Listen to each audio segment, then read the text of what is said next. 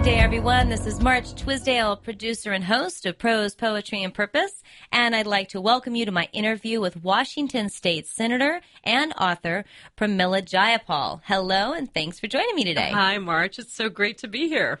And you're right, it is raining today. Big surprise in the Pacific Northwest. Well, it's been such a beautiful week that, you know, I think we all got lulled into thinking maybe that was going to be the case. Well, yeah, although I have a teenager spending a couple of days with my family, and he was so thrilled to see the rain because he grew up here, he loves the forest, and last summer he really was stressed by the forest starting to die around us with something like 90 days of no Yeah. rain in a row. Yeah, it's really true. We're so fortunate to have this incredibly green, beautiful Right. state, and it takes rain to make that happen. Last summer it hit me no one waters the forest. That's right. Like I can water my garden, but who waters the forest? Only Mother Nature. so yeah.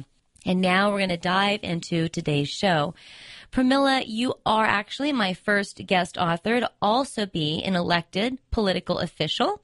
And while I'm eager to explore your book, Pilgrimage One Woman's Return to a Changing India, first, I would love it if you could take a moment to ground us in the role that you play down in Olympia. Give us a sense of that side of yourself. Yeah, absolutely. Well, I'm the state senator from the 37th Legislative District, which basically is most of South Seattle plus Skyway and downtown Renton. And I have been serving there for the last two years. And it has been a, a fabulous opportunity to represent the people and to bring diverse voices to the table in a very different way. I was an activist for 25 years before that, and um, this I feel like is an extension of how we use activism to build a broader and more representative democracy. Right, right, right. Well, I mean, if we think back to the founding fathers, right, you know, the beginning of the nation, it was people looking around and saying, okay, those people who were born into positions of influence and power, they are not handling it well. And so action was taken. And, you know, I, I was talking to, I can't remember who it was today, and I said, you know, the whole oh, it was it was the young man who's staying at our house. And I said the whole point of having limited terms that you ha- you're only elected for two, four, six years is that the country was founded on the belief that you cannot trust people in positions of power to be perfect and you must watch them and you must keep track of them and have an option to not elect them back if they're doing bad things. That's right. So That is activism in politics, it's like that's as American as you can get. absolutely. And I represent the most racially and economically diverse district in the state. And Mm-hmm. I am also the only woman of color in the state senate. And Really? so, yes. Oh, People are oh. shocked to know that, but it is true. Oh, oh you're And right, because in the House of Representative, we do have some. There are some women of color and some people of color in the House, but not in the Senate. Wow. And I'm also the first South Asian American ever to be elected to the Washington State Legislature. So I bring a lot of different pieces to the work, but the most important one is um, that I'm an, a movement elected. I'm somebody who comes from the movement into politics because Mm-hmm. I believe we really need to change the way that our government works and represents people, and I feel like I can do a do that effectively. right, right, absolutely, and it is true what you were saying when you were mentioning where the it's the seventh. Yes, I would be representing the 7th Congressional District in Washington, D.C., in the U.S. House of Representatives. Exactly. Yeah. So for Vashonites, what we're talking about is Jim McDermott is retiring. after 27 years, actually, it'll be 28 by the time he steps down.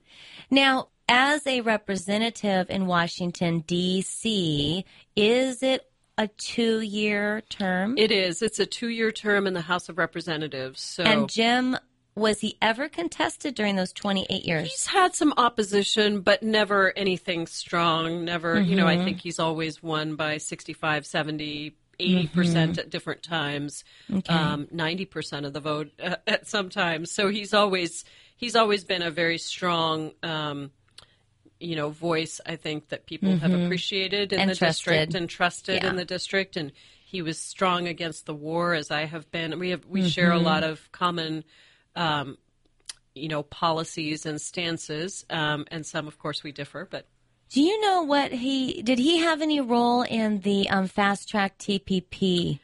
issue? Well, he actually, um, our congressional delegation has pretty much been pro free trade for Mm-hmm. some time.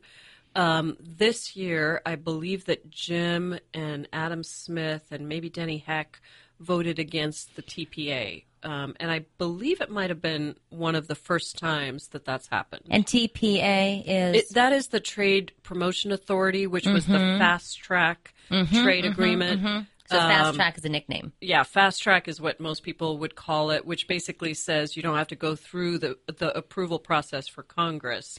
It- right, and it, gave power to the president to do negotiating on on behalf of the United States without congressional Correct. engagement. That's right. Which means, if I understand correctly, when TPP is actually brought this hidden thing that no one gets to take pictures of, and it's all you know in back rooms and all that, when that's brought forward, it's sort of going to be presented to the United States Congress as a no, you cannot change it, take it or leave it option. Well, the TPP will be a vote that Congress is able to take, and But they can't make amendments That's to right. it, right? And, you know, you may have heard about the Panama trade agreements. They've been in the news a lot Mm-hmm. lately. I mean, a lot of those trade agreements were done in secret, behind Mm-hmm. closed doors, only with corporations at the table and with very fast track authority, essentially. How odd that it would work out badly. Sorry. Yeah, I always I always say, you know, it's not that um, we should be necessarily against fair trade. Mm-hmm. We understand that we live in a global economy. We understand understand that we are a state that does a lot of trade with the rest of the world. Right. But it can't be free trade when uh, you know without people that are actually being affected by the decisions that are being made, specifically workers. And if you look at the way these trade agreements have been negotiated, they rarely have workers' voices at the table. The unions are not at the table. It is big corporations, and the trade agreements end up benefiting and profiting those big corporations, like the big pharmaceutical companies that are really getting the best Right. benefit from the TPP and the TPA. And so that is what we need to stop. We need to make sure that if we're negotiating trade agreements, that mm-hmm. A, they have to be fair trade agreements and that they mm-hmm. have to have the voices of workers, not just American workers, by the way, also, Oh, yeah, you know, no. workers around the world and really trying to build global worker solidarity Right. um, as a part of the trade agreements. It's also not just workers that don't have a voice at the table, though. Um, my understanding also is consumers slash citizens don't have any voices.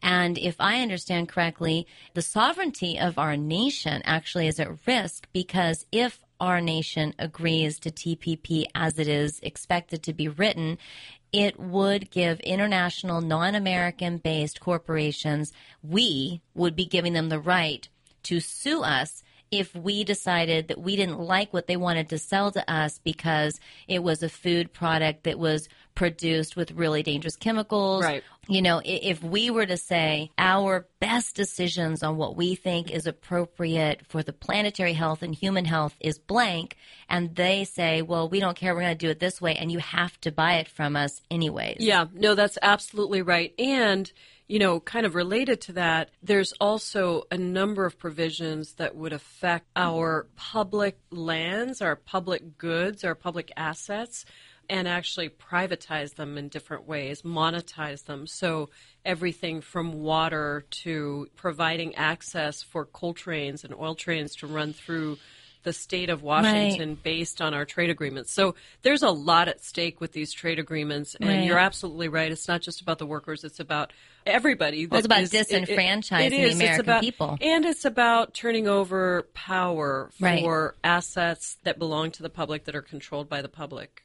And So, for over to example, to take a local one, the methanol plant that was there's just three stopped. of them, but one of them was just Tacoma. stopped in Tacoma.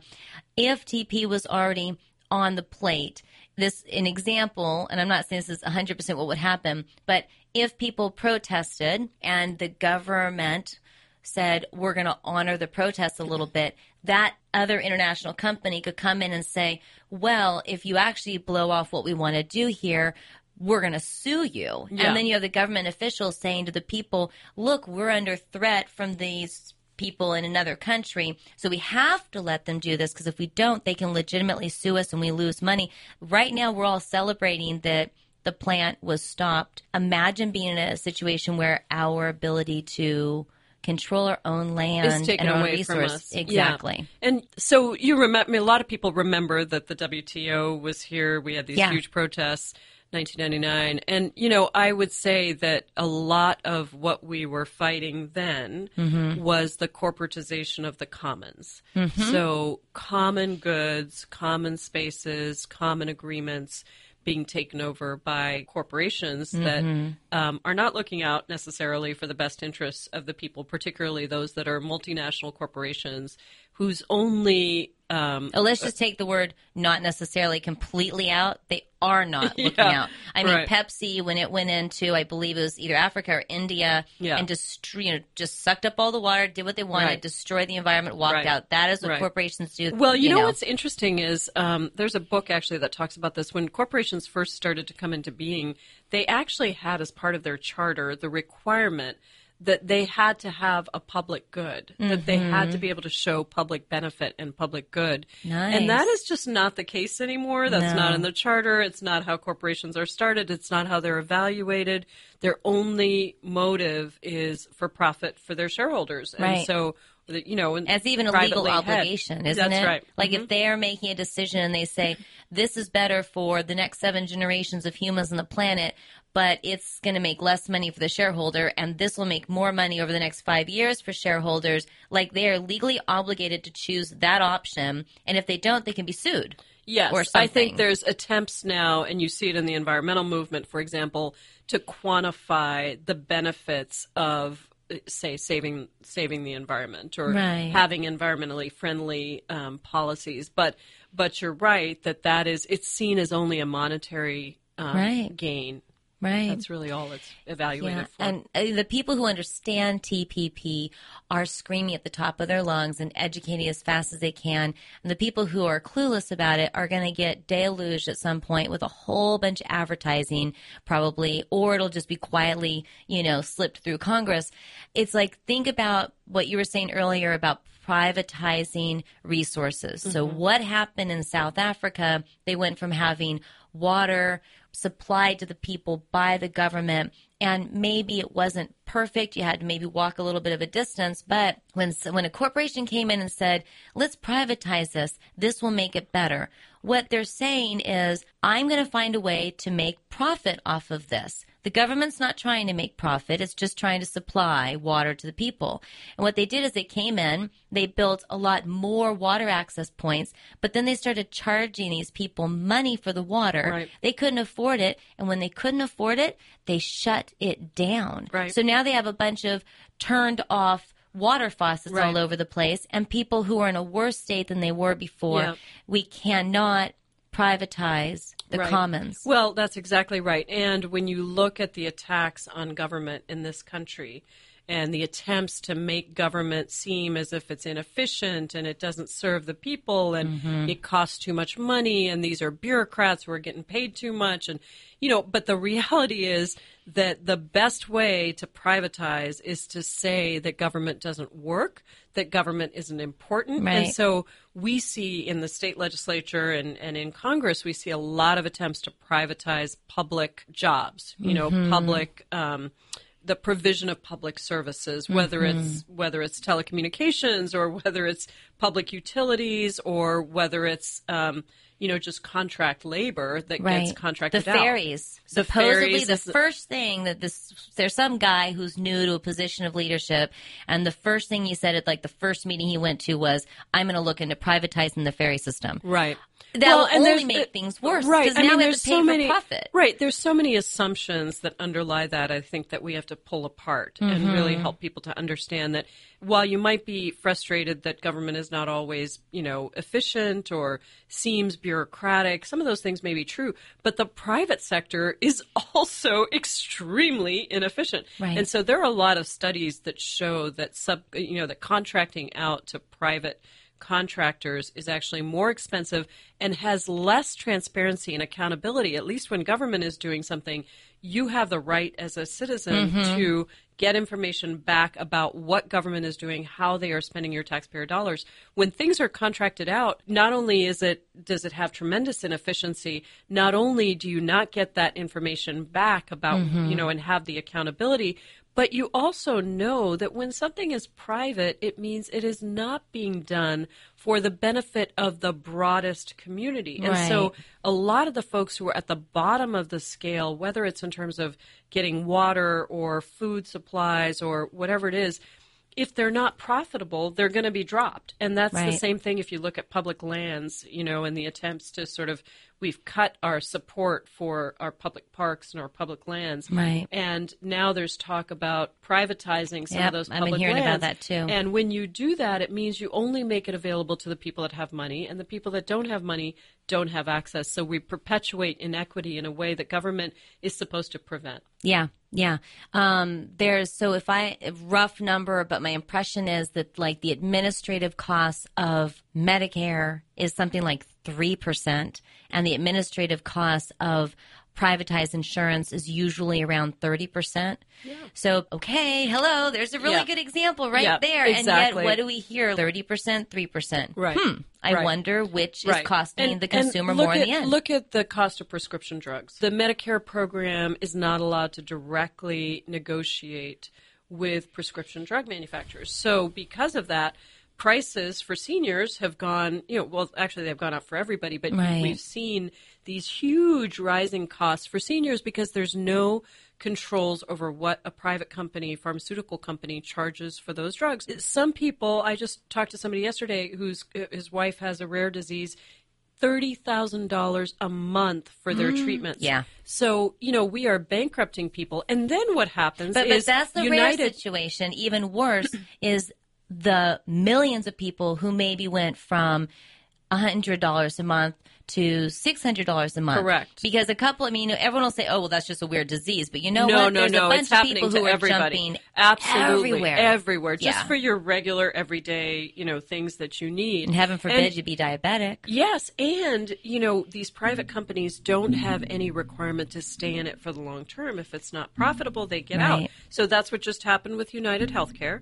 United mm-hmm. Healthcare has now gotten out. They have just you can go online and read about it, but they've now decided they're not going to be a part of the Obamacare, but the Affordable Care Act. So they've So- now, but they're one of our largest largest insurers, and so all of a sudden they're pulling out, which is going to create a big gap in the in the market. So you know, I think these are all the ways in which um, government is really government was set up to provide Yeah. for people who needed it the most. And it's not set up for profit, it's set up to make sure that we are providing equity for everybody, whether it's in healthcare, transportation infrastructure, jobs, all of those things. Well, I'm not even, I mean, I'm not even sure that government was set up to actually, quote, provide for the people who needed it the most. My impression is, if we really go back to the roots, that government is how we as a united people recognize that there are certain shared resources that all of us benefit from. That's a much from. better way to say it. Yes, And we because need to com- transportation infrastructure, for example, you want roads provides for everybody. Yeah. you know. Um, so you're absolutely right.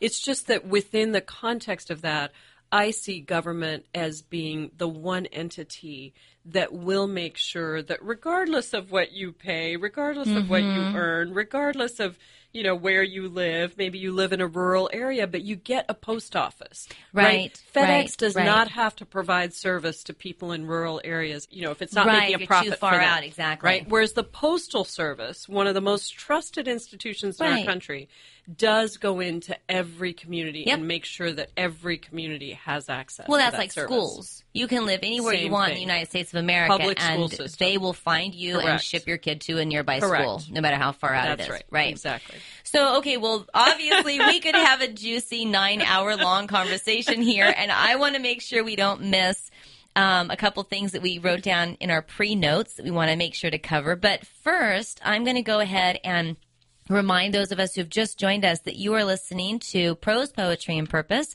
My name is March Twisdale. I am the producer and host, and today I'm talking with Washington State Senator and author Pramila Jayapal. So she is currently a senator in the state of Washington.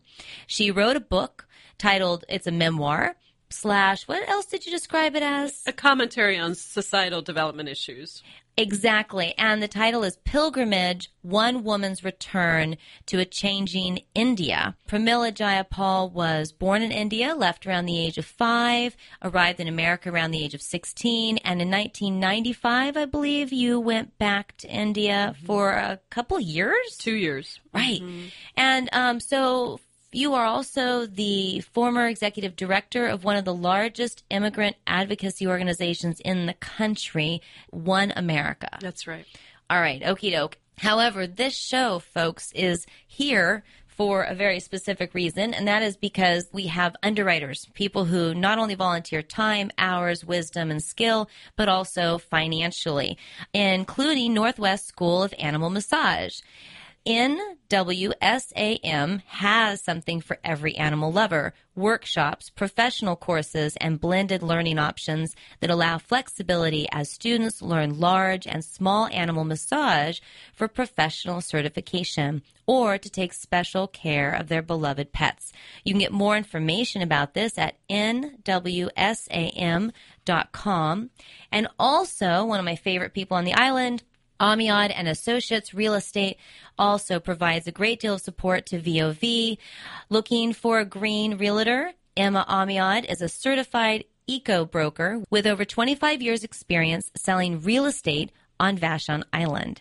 And she is really awesome. If you are looking for a house on the island, call her up. So, back to our interview. And let's see, Pramila, I want to dive into now writing, which mm-hmm. has been a mm-hmm. lifelong passion for you.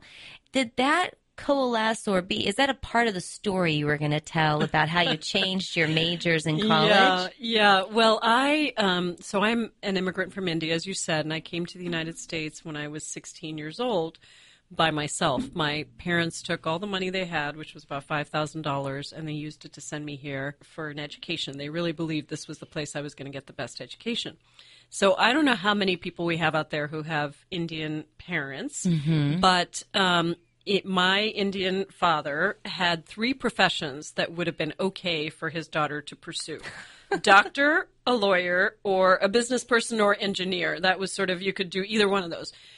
and so when I came to the United States, I was supposed to be an economics major, and I mm-hmm. went to. Georgetown University undergraduate. And we didn't have much money at all in our family, so I was allowed one phone call home a year. Wow, one phone call, one phone call home year. a year. And my father, so I used my sophomore year. I used my one phone call home a year, and we didn't have Skype. You know, this was this was back, back in, in, the, the, 80s, right? so I'm going to date myself here, but it was the early 80s. And so we just had one of those hall phones with a, you know, cord on the bottom. And yeah. so I used the hall phone to call my father and And you would have been about 17 and a half? I was 17, yep. To call my father and tell him that I was going to be an English literature major instead of an economics major.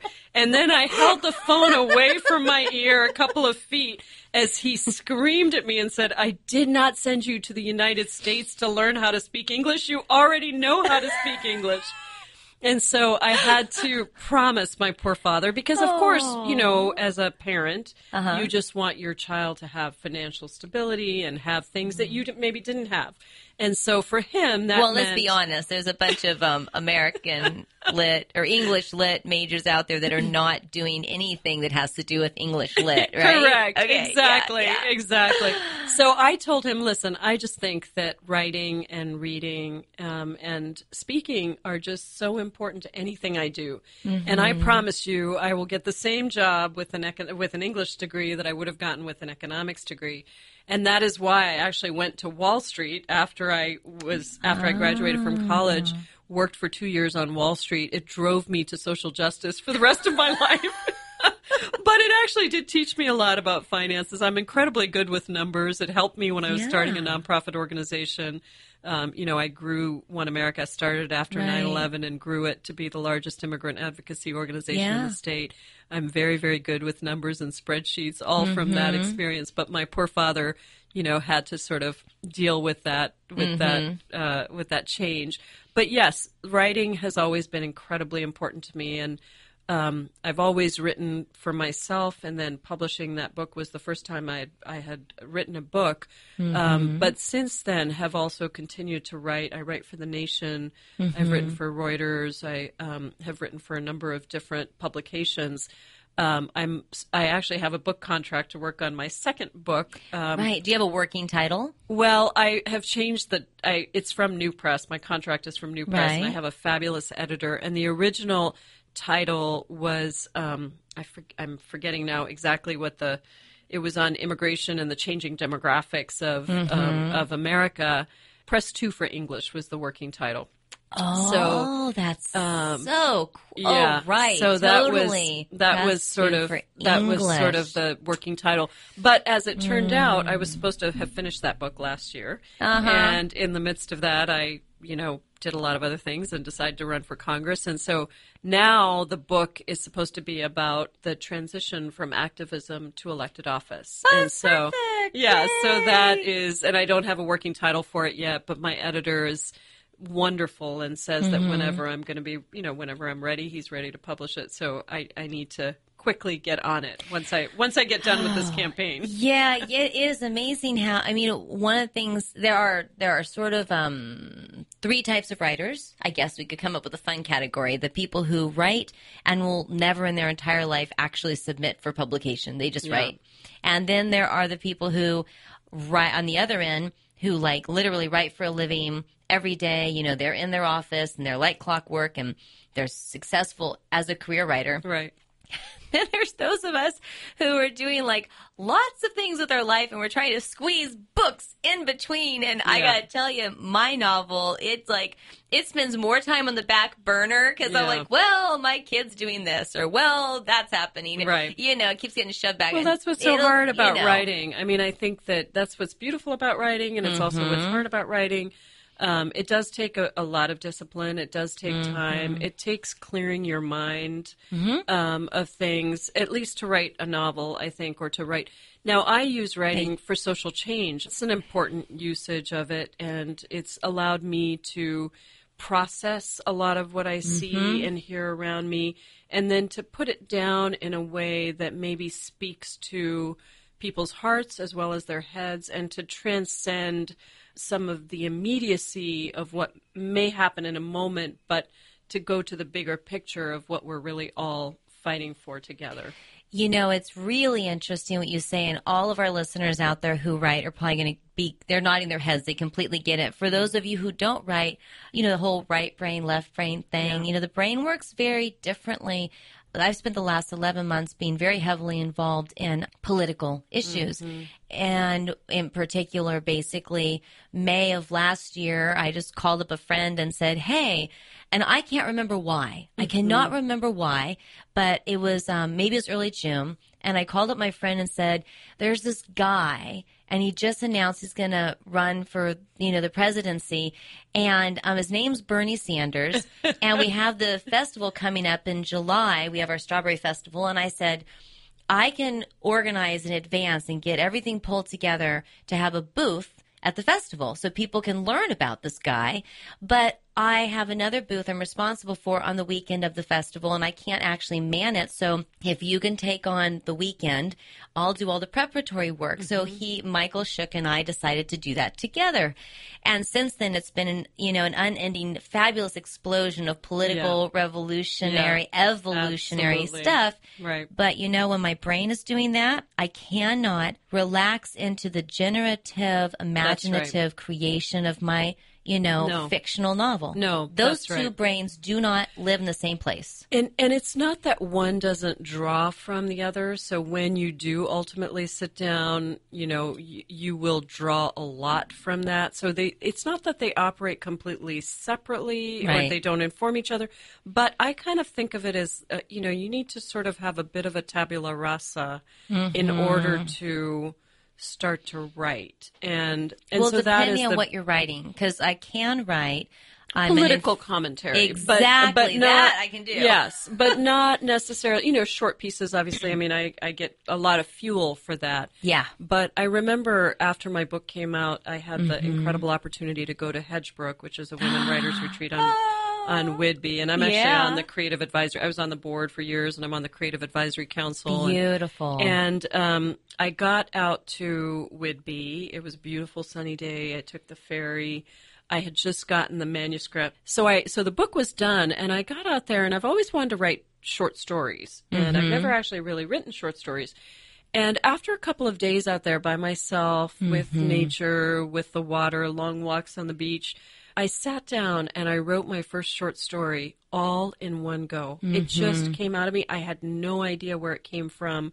It just emerged on paper, almost completely finished. yeah. It went on to win, uh, you know, an honorable mention in some magazine. Um, Ursula Gwynn, who became a mentor to me later, um, read it and was just blown away by Oh, it. and so you. there's just these things that happen sometimes. Mm-hmm. But I, I realized that that story did come from all these other things I had been doing Right, right. on my activist side. I, there's just no way I would have been able to write it and get into the rhythm of what Yep. the story needed to be. Yeah.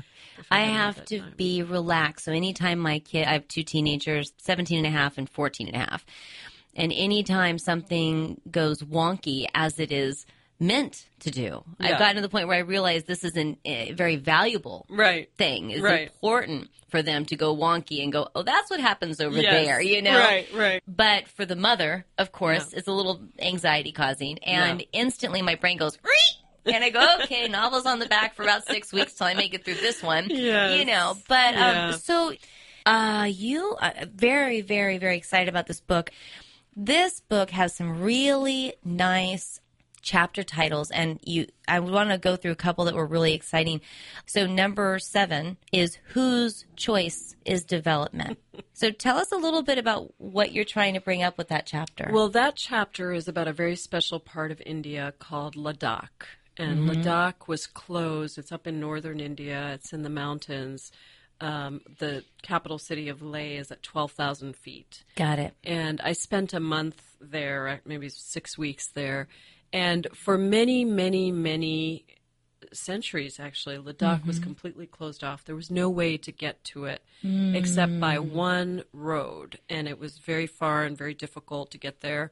Um, and then it slowly started to open up in the 70s, I believe. Um, it became a strategic army outpost, and so there was a airfield that was built, and uh, the roads started to be built, and that more tourism started to come in. And the Lad- Ladakhi people were a very self-sufficient community. They- Right. you know, they had to be right. They couldn't Yeah. get anything from anywhere else, so they had this amazing way of existing in this very barren land because Mm-hmm. of 12,000 feet, there's not a lot you can grow. Um, and so um, when it opened up, it started to change everything. And Right. the culture started to change. And um, there was really this sort of uh, push to um, both develop it and then another push, mostly from Westerners, to preserve it. And people in Ladakh were really torn between these two things because, on the one hand, they wanted certain pieces of development. On the other hand, they wanted to preserve some of their parts of culture, and so it was um, it was just a fabulous opportunity to really look at the complexity of what happens when a community opens up. Whose choice is development? You know, what if people and and there was you know there was a one of I still remember one of the things that somebody said one of the tribal chair people said is um, you know, you you people you're talking about Westerners, you come in and you tell us to wear our traditional clothes and eat our traditional food, but you're flying on jets and going back to countries that where where you have a lot more development. So really, a lot of complexity mm-hmm. to what does it mean to preserve a culture? What does it mean to allow a people to develop? And how do you do that while respecting both the history and the current moment. So that's what that chapter explores. I was just interviewing another author, well, author, poet, filmmaker, um, Stephen Silla, and one of the things that he does, he I believe it's a nonprofit. Uh, it's about the concept of uh, journalism matters, but I can't remember right now. He's got a better title for it, and um, they they have come up with sort of some core tenets yeah. of how journalism can improve. And again, I won't get it exactly correct, but one of them is not about me without me. Right. So the idea of, you know, the person who walks into a town, they look around, they go home and they write about it in their own viewpoint. Yeah. And right. and his idea would be, you know, it's not good journalism unless you actually let the people who are there contribute at story. least yeah. 50% to what yeah. you're actually saying. Right. It needs to be coming from them. Right. And and there's a movie out there, you may have seen it, and it's about a region in the high mountains mm-hmm. of India mm-hmm. or a country next to India, one or the mm-hmm. other. And what has happened is people used to just live there forever. Everything was pristine and clean. All mm-hmm. the water was perfectly clean, mm-hmm. glacial melt, blah, blah, blah. And um, the people who still are there have a very simple joyful agrarian culture. There's nothing really horrible going on. You know, it's yeah. very, very sustainable. And those yeah. cultures usually have to be fairly peaceful because if you're murdering each other, you can't right. sustain yourself, right? Right. And what's happened is the right now at this point, the adults, the parent adults, like mm-hmm. in their 30s mm-hmm. and 40s, have left, mm-hmm. taken their children down to these government created from outside of mm-hmm. the region schools uh-huh. where the children are being taught, I believe, Christianity. Uh-huh. They're being educated in American type mm-hmm. of ideology or whatever.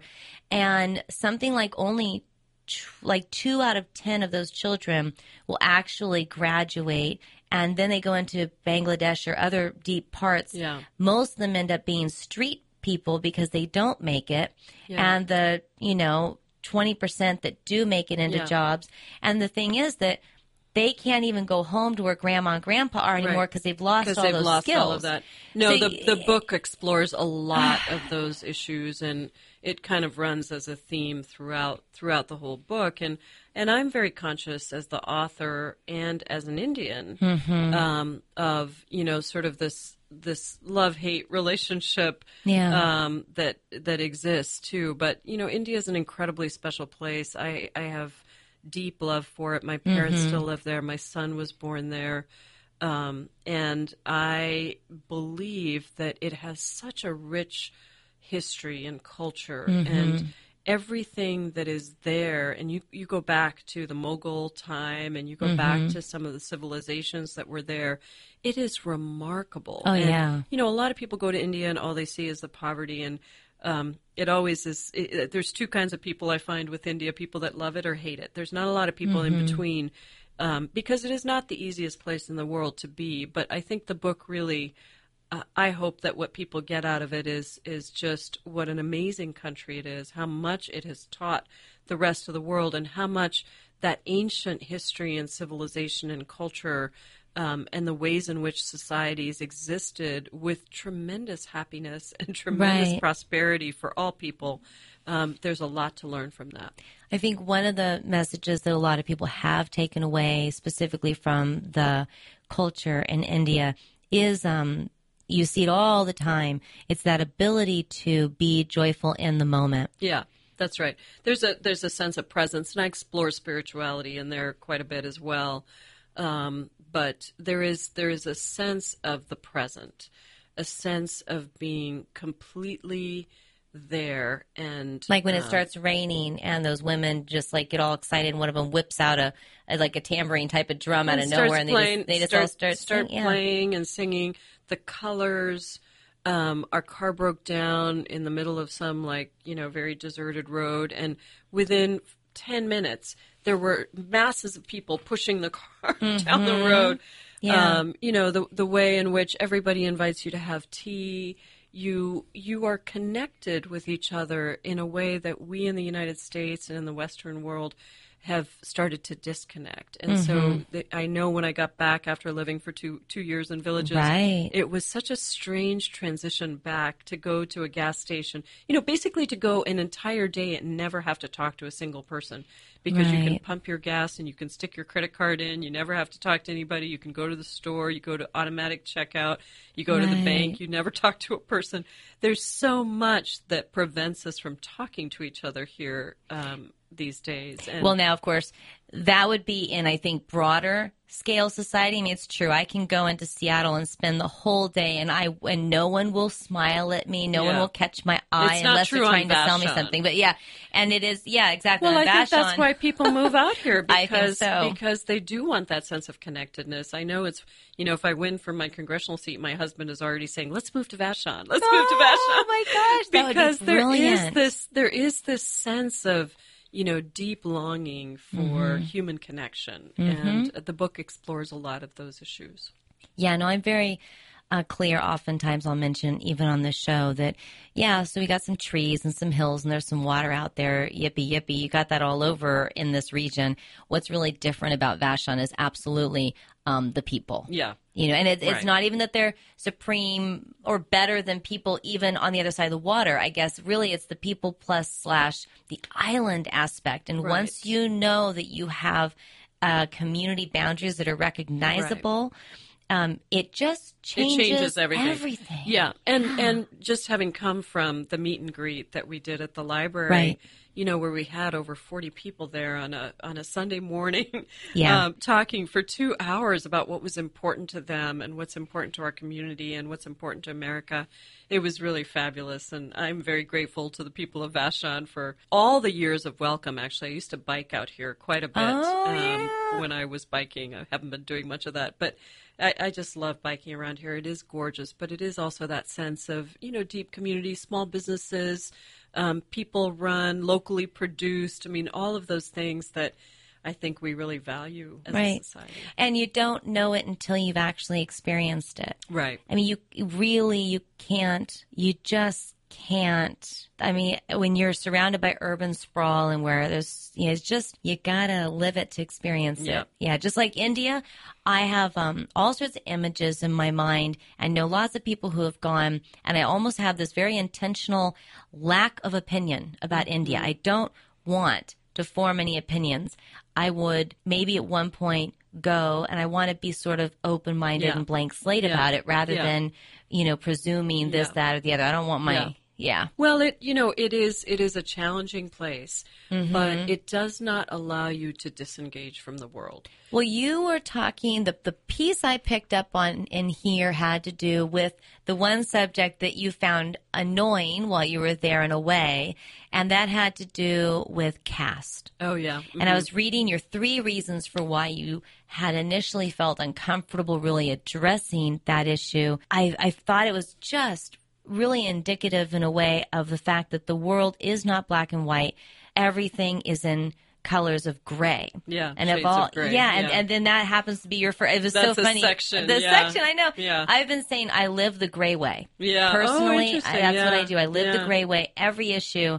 Yeah. Someone brings it up, and I'm like, ah, there will be not only another side, there will be 90 other Right. sides to this. Let's find out the Right. details. Right. So let's actually not dive too much Yeah. into the caste issue because you're Right. right. It's the number one thing that Americans tend to go, Well, oh, and, right. I well, know about the, and the easy thing to say about it is, you know, the caste system is illegal in India, just like racism is illegal in the United Right. States. So Right. we've all got lots of work to do, and I think you know these are these are deep institutionalized systems that we have Mm-hmm. to tear down. yeah, yeah, yeah, yeah. Seriously. And we are all, I think, working towards that. Right.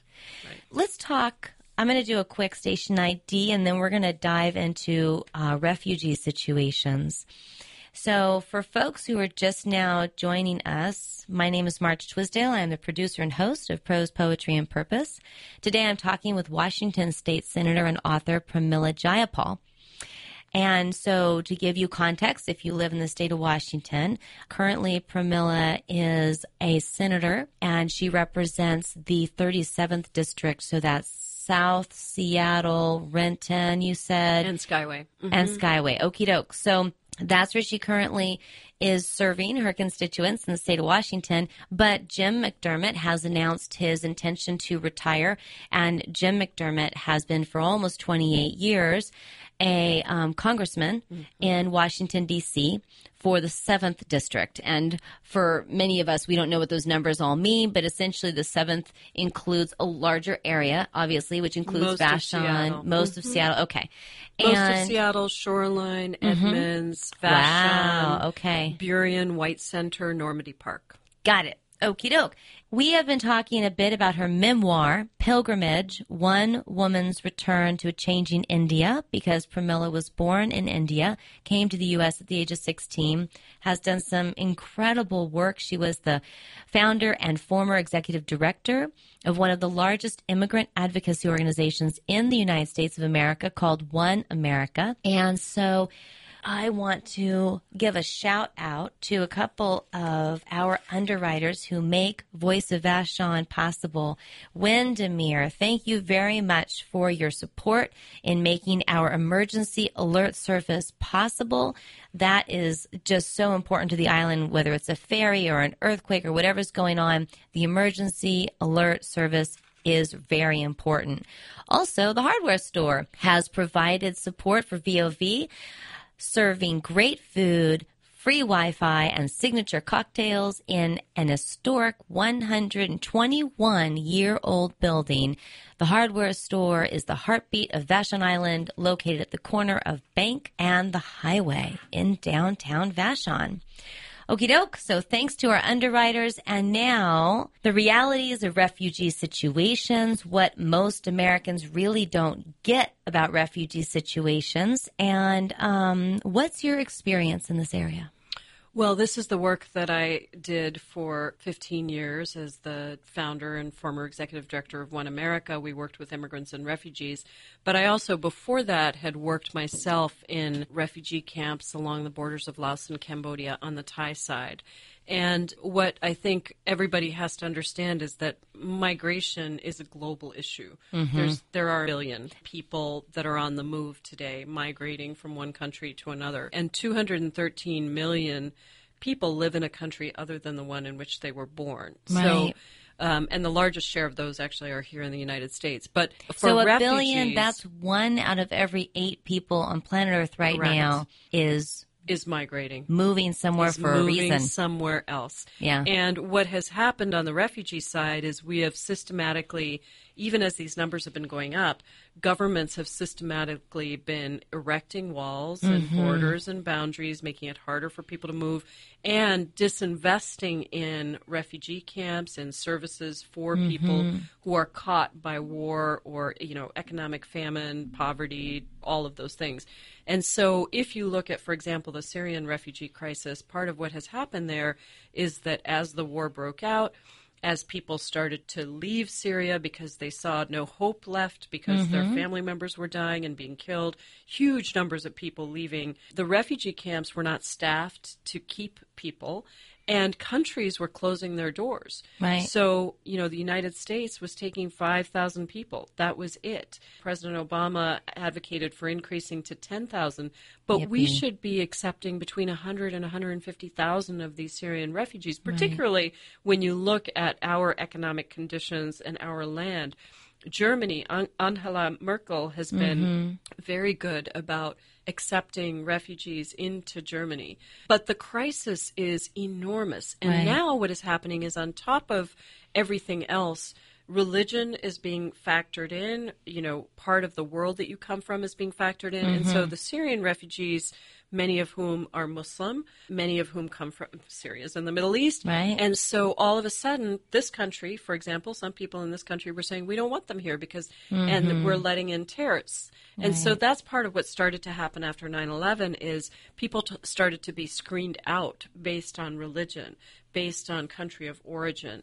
And that has mm-hmm. been a real crisis because, of course, some of these places that people are coming from are horrendous places that don't have much democracy, that do have dictators. And mm-hmm. that is precisely why people are leaving. So, you know, when you look at the refugee crisis, you also have to look at the fact that the United States spends a tiny fraction of its entire budget on foreign aid and development of any mm-hmm. kind. Most Americans think that we spend too much on foreign aid, and that's because they think that we are spending anywhere between 10 and 20 percent of our overall budget, when in mm-hmm. fact the number is less than 1 percent. Oh, so, yeah, you know, we spend a tiny amount on development, and we don't do anything to help these countries actually be able to improve the situation for their people. And in fact, our foreign policy and our trade policy has, in many cases, led to economic disaster and war in some of Right. these some of these other. Well, and there was two years, I think, prior to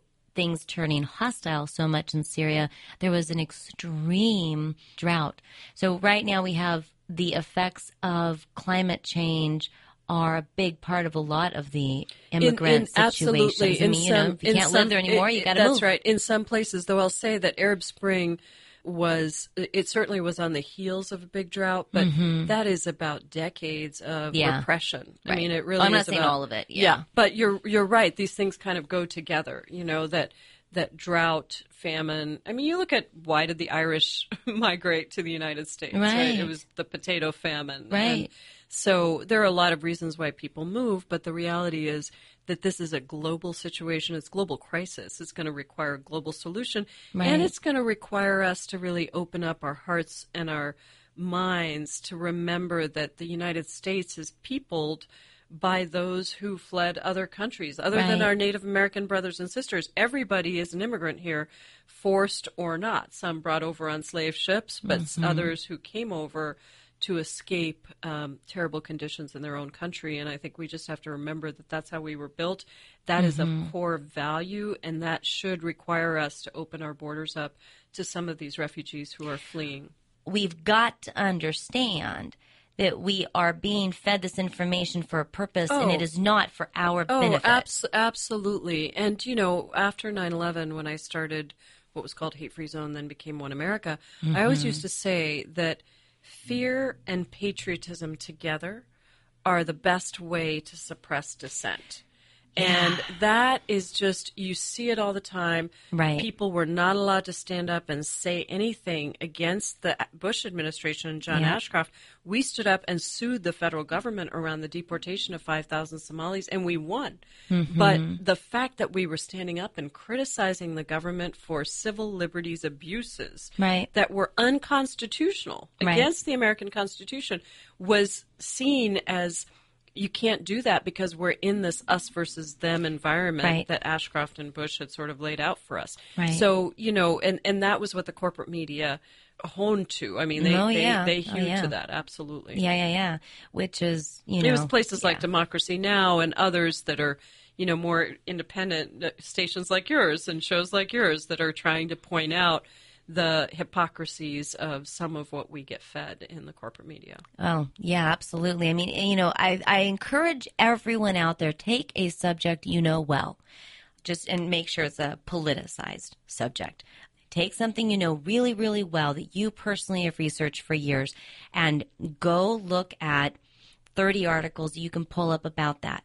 Because you know it so well, you're going to see that these articles are usually 90 to 95% inaccurate, biased, um, one sided, and manipulative.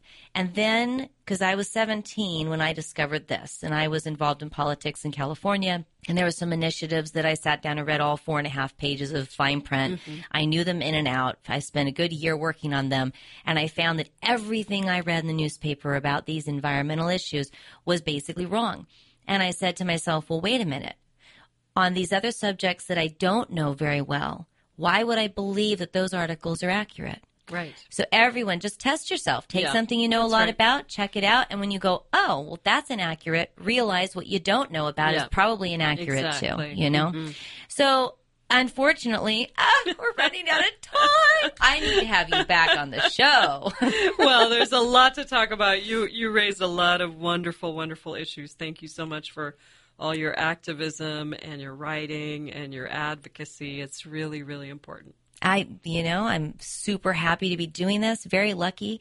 And um, so, what I want to make sure is that everyone who's listening today can catch up with you and get more information. So, the name, so first of all, I've been interviewing Pramila Jayapal on Prose Poetry and Purpose. My name is March Twisdale. I'm the producer and host of this awesome show that Voice of Vashon allows me to make here in their lovely studio.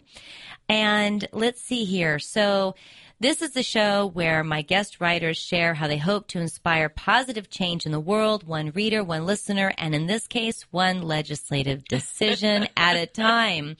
If you are curious to learn more about Pramila's inclusive work, currently as a Washington state senator, how would they reach you specifically as a state senator right now? You can go to the legislative website um, at the Washington State Legislature and you just type in my name, Pramila Jayapal. Um, and you can find me there. And if you want to learn more about my run for Congress, Yep. um, then you can go to www.pramilaforcongress.com. And it's Okay, Pramila for Congress, and it's spelled P R A M I L A. Pramila for, that's F O R, right, Congress.com. right. Okay, what I love, love about your um, campaign website is that there's a teeny tiny little square up in the far right hand corner that says donate, but right below the picture of you is this big button that says get involved Yes. And it just seems to me you are offering endlessly through everything you've done in your life an invitation to other people in the world to step up and build a future. Absolutely. This campaign, I always say this, is not about electing me. It's about electing all of us. This is about a movement to really bring forth a democracy that speaks for everybody and that is about justice. And so it's it's an honor. I've been endorsed by every single labor union that's endorsed so far, every Yay! single women's group that's endorsed so far. Bernie Sanders has endorsed me. I saw you at Key Arena. Yes, I got to speak at Key Arena in front of 16,000 people. It was a Um, rousing. too. You got the whole audience I did. excited. I did, yeah. Yeah. it was it was uh, it was not hard. Our platforms are very similar, but Yeah. really what it's all about is that really believing that the people of the United States, the voters of the United States have the ability to make sure government works for all of us and that Yeah. if we elect people from the movement, which is what I consider myself to be from Yeah. the movement for justice, then we will have a government that really responds and is accountable to the people of the Yeah. United States. Yeah. Um, what is that? America by the people, By the people, of the people, of the and people, for the people. There Right. we go. Yay! All right, folks. Thanks so much for listening today. And of course, if you came in late and you want to catch the beginning of the show, you can hear Prose Poetry and Purpose at 11 a.m. on Saturdays and Sundays at 101.9 FM. But you can also catch us 24 7 online at www.voiceofvashon.org. Go to the show section, drop down to Prose Poetry and Purpose. There you go. And now I'm going to leave everyone with the inspirational and timely song, We Are the Many, created by musical activist Makana.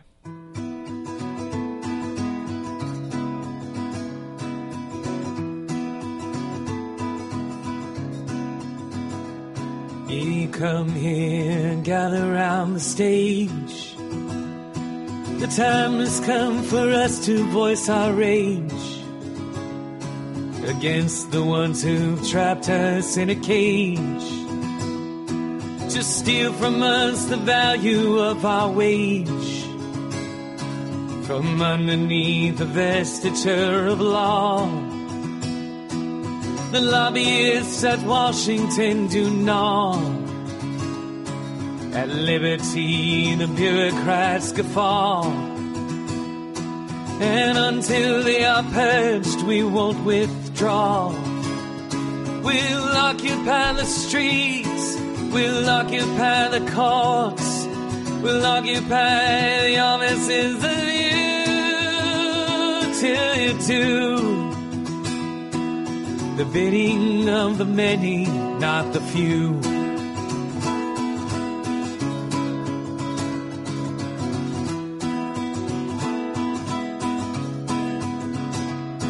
Our nation was built upon the right of every person to improve their plight. The laws of this republic they rewrite. And now if you own everything in sight. They own it free of liability. They own that they are not like you and me. Their influence dictates legality. And until they are stopped, we are not free. We'll occupy the streets. We'll occupy the courts. We'll occupy the offices of you till you do the bidding of the many, not the few.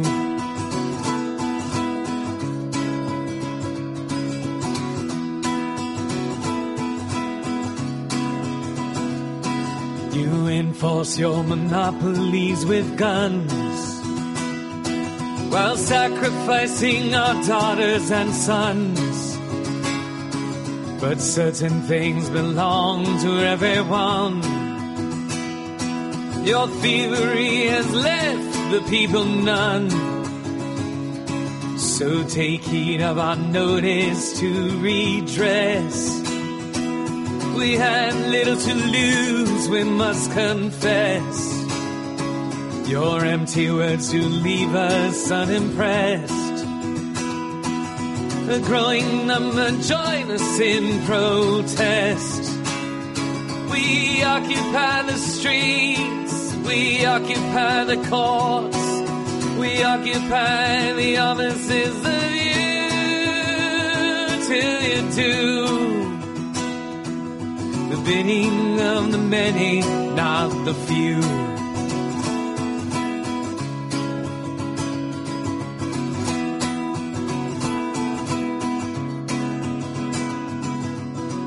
You can't divide us into sides. And from our gaze you cannot hide. Denial serves to amplify. And our allegiance you can't buy. Our government is not for sale. The banks do not deserve a bail.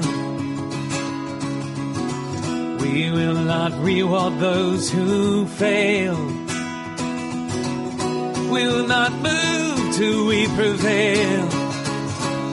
We'll occupy the streets. We'll occupy the courts. We'll occupy the offices of you till you do the bidding of the many, not the few. We'll occupy the streets, we'll occupy the courts, we'll occupy the offices of you till you do. The bidding of the many, not the few. We are the many. Are the few.